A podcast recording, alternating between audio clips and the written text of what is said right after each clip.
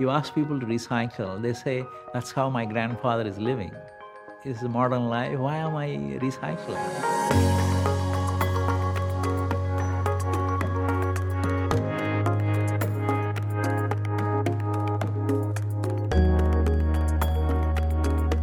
In a linear economy, we take things from the land. Circular economy is about a new business model, new economic system that generates less waste, less pollution, and better quality of nature.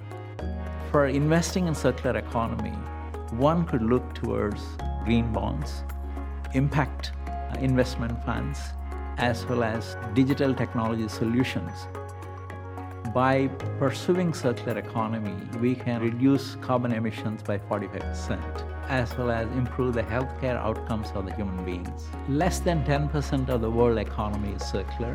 I hope we can make this better, more environmentally friendly, and more responsible.